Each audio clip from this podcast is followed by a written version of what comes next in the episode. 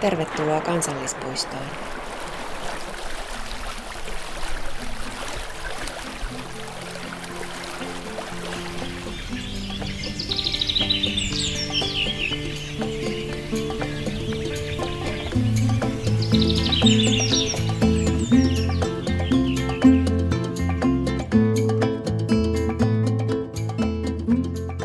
Kansallispuisto on podcast. Kansallispuisto on podcastin tämänkertaisessa jaksossa tapaamme Metsähallituksen puistomestari Petri Piisilän, joka seuraa suurpetoja ja lintuja kansallispuistoissa ja erämaissa ympäri vuoden. Maastopäiviä hänelle kertyy vuosittain parisen sataa.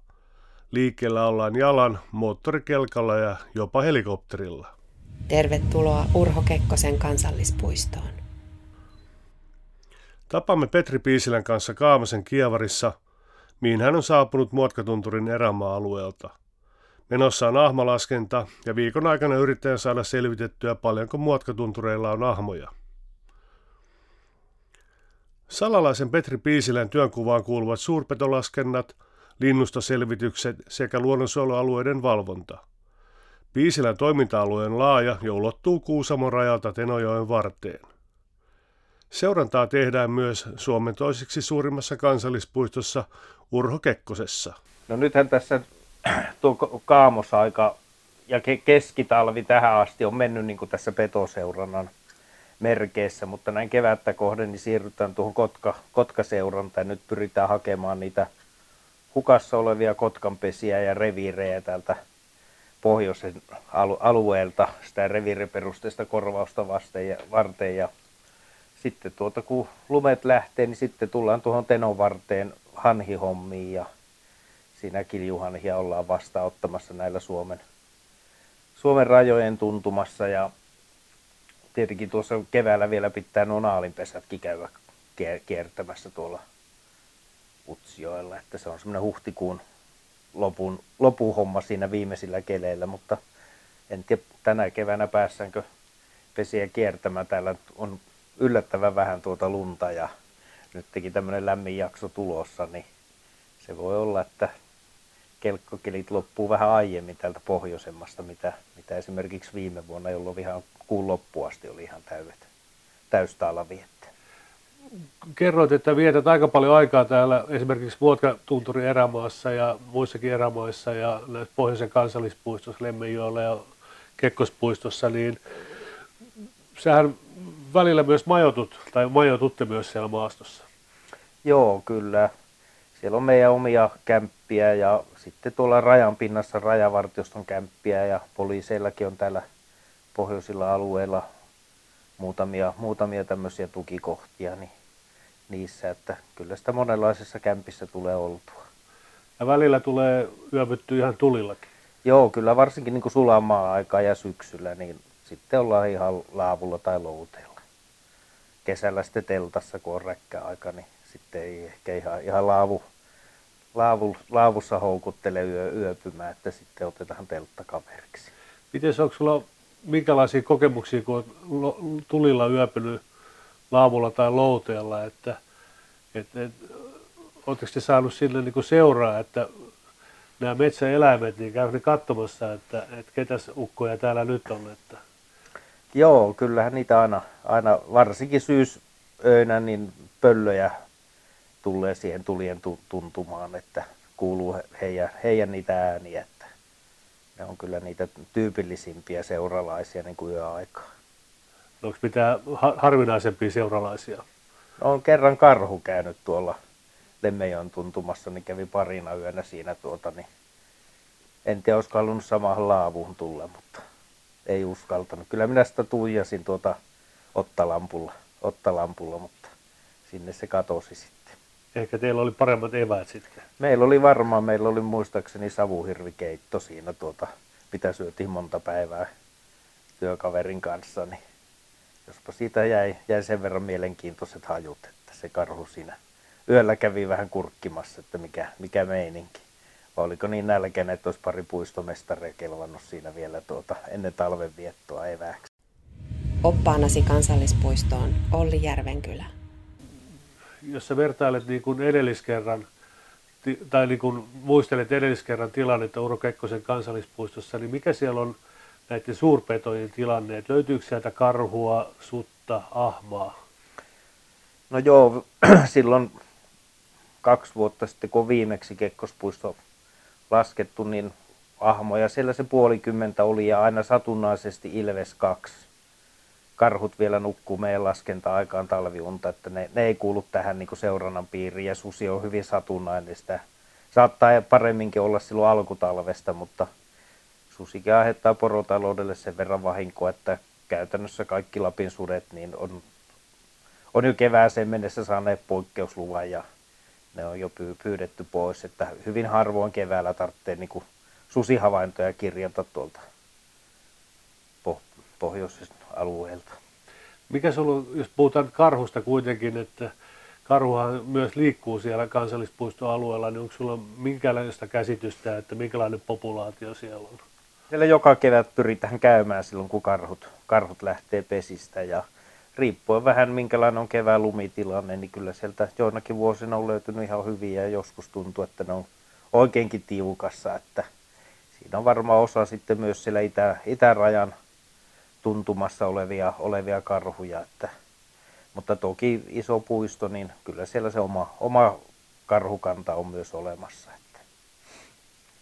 Mutta en nyt sanoisi, että siellä ihan, ihan mahdottomia niitä kuiten, kuitenkaan nykyvuosina on, on löytynyt. Että. Mutta kyllä siellä joka, joka kevät karhun perään pääsee. Että. Urho Kekkosen kansallispuisto. Iso osa puistomestari Piisilän vuodesta menee kotkien ja uhanalaisten haukkojen seurannassa. Suomessa on maakotkien seurantaa tehty jo vuosia ja toiminta on pohjoismaisittain huippua. Pitkän seurannan ansiosta poronhoitoalueen pesät ovat hyvin tiedossa, mutta uusiakin reviirejä syntyy. Mainitsit, että kohta siirrytään maakotkan pesien etsintään ja ehkä vähän reviirien kartoittamiseen, niin miten se tapahtuu nykyään toi? Onko se jalkahommaa vai miten noita kotkanpesiä paikallistetaan?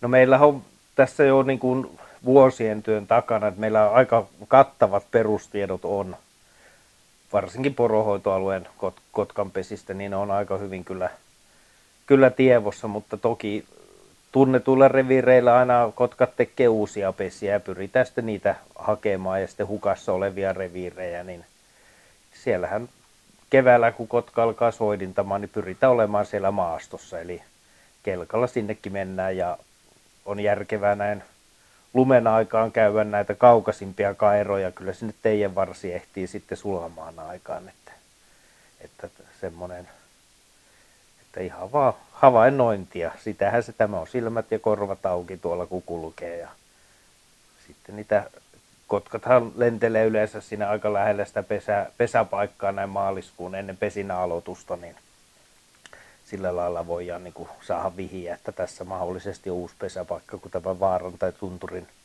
rinteessä se kotka pari leijaa. Niin. Eli sillä kotkalla on aika iso se oma reviiri ja sillä reviirillä voi olla, paljonko siellä voi olla niitä eri pesäpaikkoja, mitä se vaihtelee sitten vuosittain?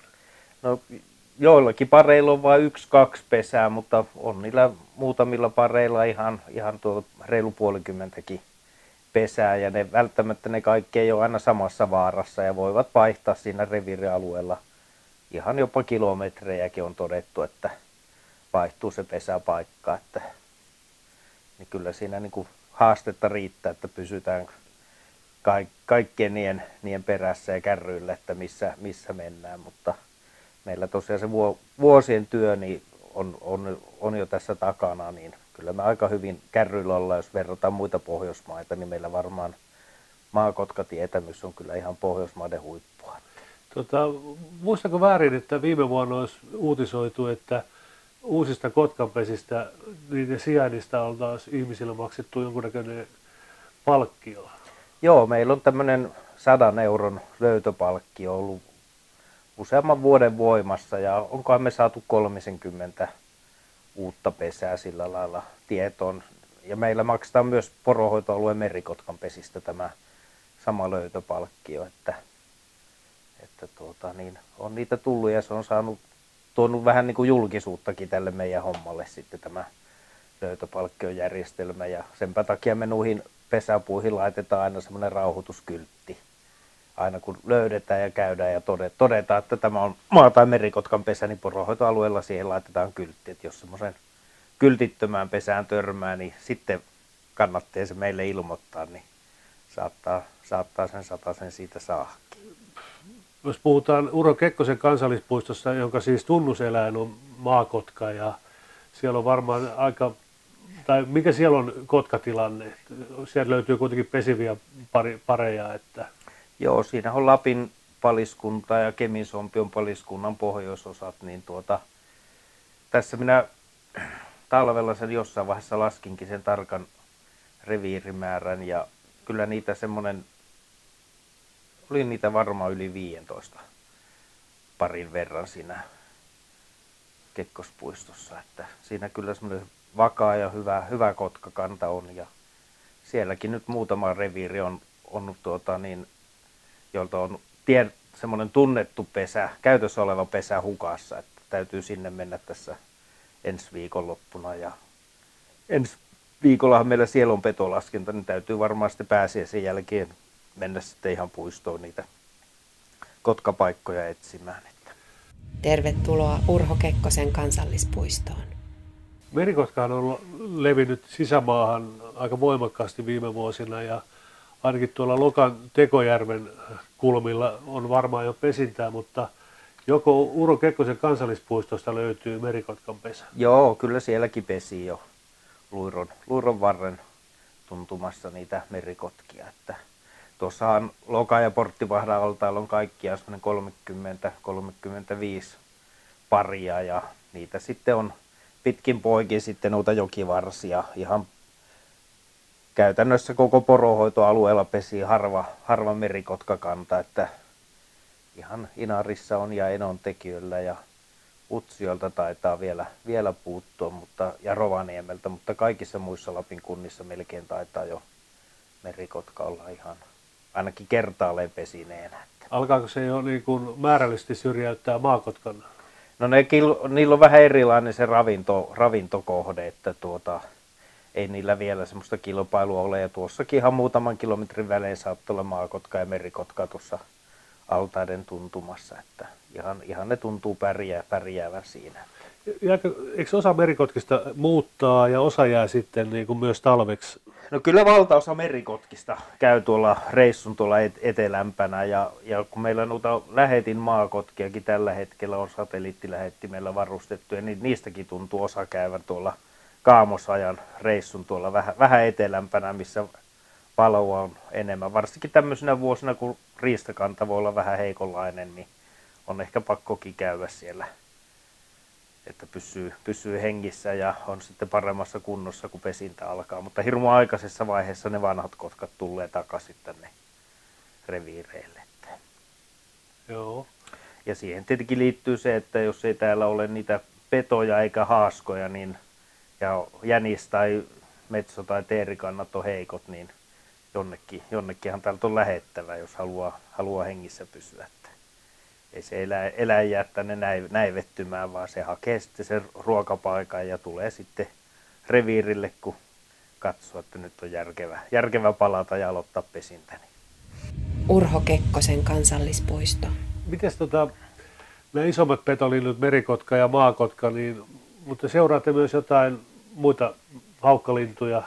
Joo, meillä on tuota seurantalaina täällä pohjoisessa tunturihaukka ja, ja sitten muuttohaukka kanssa ja mehän pääsääntöisesti sitten kesäaikaan, kesäkuun toisella viikolla, niin helikopterilla kierretään kaikki tiedossa olevat maa- ja merikotkan pesät porohoitoalueelta. Niitä on lennoilla mukana yleensä semmoinen 1200 pesää, että se on semmoinen viikon rupeama, kun käy vähän koko porohoitoalueen kotkanpesät kopterilla kiertämässä. Siinä olisi jalkamiehellä vähän työtä.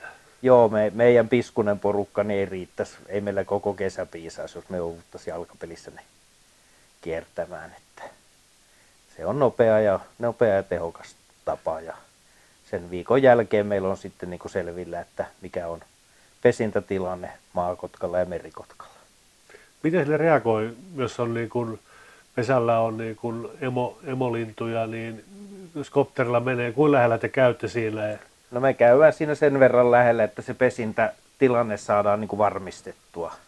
Ja se häiriö on hyvin lyhyt aika, että heti kun siellä on meidän porukasta joku nähnyt, että montako poikasta pesässä on, niin siitä saman tien jatketaan matkaa. Että siinä ei kauaa, kauaa niin kuin yhdellä, yhdellä pesällä siinä kopterilla olla siinä paikalla. Se on hyvin lyhyt aikainen häiriö. Kansallispuisto on podcast.